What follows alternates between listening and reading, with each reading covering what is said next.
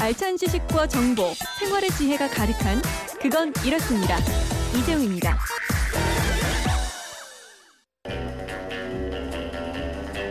깐깐한 주부들의 알뜰 가이드. 뒤를 캐는 여자. 네, 알아두면 요긴한 생활 정보가 있습니다. 뒤를 캐는 여자 오늘도 곽지연 리포터와 함께합니다. 어서 오세요. 네, 안녕하세요. 네, 미니로 이미자님이 정말 궁금합니다. 제가 요구르트를 집에서 몇 번 만들어봤는데요. 인터넷 검색해서 해봤는데 매번 실패하네요. 너무 시큼하거나 너무 묽어서 냉장고에 넣, 어도 응고가 잘 안 되고 어떻게 하면 맛있게 만들 수 있는지 꼭 좀 알려주세요. 그러셨어요. 네. 예. 요구르트 제조기 있잖아요. 요즘 이거 많이 팔거든요. 네, 네.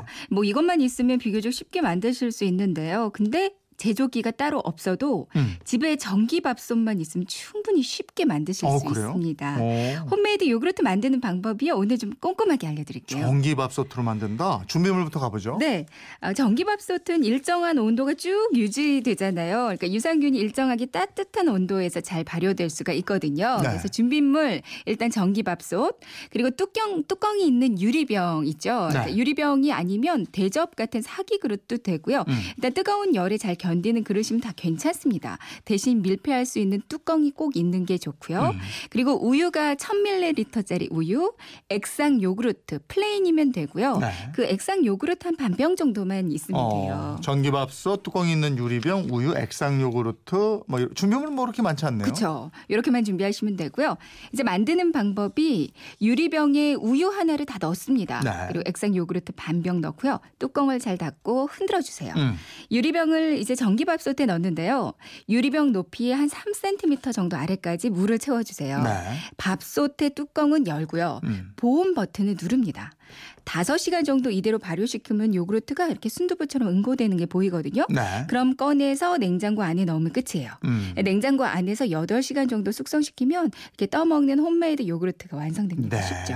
밥솥 뚜껑을 열어야 되는군요. 네. 이것 말고 또 주의해야 될 점은 뭐가 있어요? 이 밥솥 뚜껑을 닫으면 내부 온도가 너무 높아질 수 예. 있어요. 그럼 유산균이 다 죽는다고 그러거든요. 음. 그러니까 전기밥솥의 뚜껑 꼭 열어주시고요. 우유 중에서는 뭐 칼슘 우유처럼 이렇게 특별한 성분이 들어가 있는 우유는 발효가 잘 안 됩니다. 네. 액상 요구르트도 plain으로만 준비하셔야 되고요. 음. 발효 시간도 좀 중요하거든요. 앞서 시큼한 맛이 난다고 하셨는데 이거는 너무 오래 발효를 시키면 시큼한 맛이 날 수가 있어요. 네.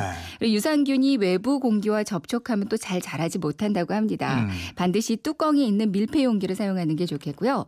밥솥의 제품마다 보온 온도가 조금씩 다를 수 있잖아요. 네. 보통은 발효 시간이 4시간에서 5시간 정도니까 이렇게 순두부처럼 엉겨 붙는지 그거를 좀 잘 보시면 음. 되겠습니다. 이렇게 만들어서 며칠까지 먹을 수 있는 거예요? 네. 이렇게 만들어서 냉장고에서 한 2, 3일 정도 지난 다음에 먹는 게 가장 맛은 좋다고 그래요. 네. 한 일주일 정도까지는 냉장고에 두고 드실 수가 있겠는데요. 음. 근데 또 너무 오래 두고 드시면 안 좋을 것 같고요. 음, 음. 이렇게 만들어서 저는 여기다가 견과류 있잖아요. 네. 하루 먹을 만큼 견과류 뿌려서 꿀 넣고 블루베리 몇 개 이렇게 올려서 요즘에 아침 대용으로 계속 먹고 있거든요. 네. 든든하고 다이어트도 좀 되는 것 같고 네, 아주 네. 좋습니다. 예.